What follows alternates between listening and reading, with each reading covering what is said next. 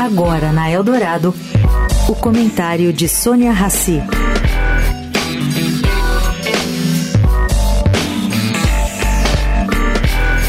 Pois é, gente.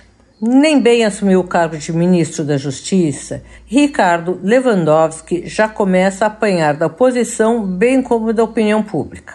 Ontem, ele demorou quase o dia inteiro para reagir à fuga de dois presos da prisão de segurança máxima em Mossoró.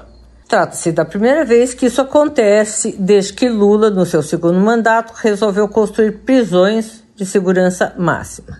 A imprensa cobrou por horas uma posição do ministro, e essa posição veio no fim da tarde por meio de nota oficial dizendo praticamente o que se poderia imaginar que ele fizesse. Bom, Lewandowski foi comparado a Flávio Dino, que se comunica muito bem. E a mídia unânime lembrava que se fosse com Flávio Dino, o ministro teria pego um avião e ido a Mossoró explicar em loco o ocorrido, já anunciando as providências. Sônia Raci, para a Rádio Eldorado.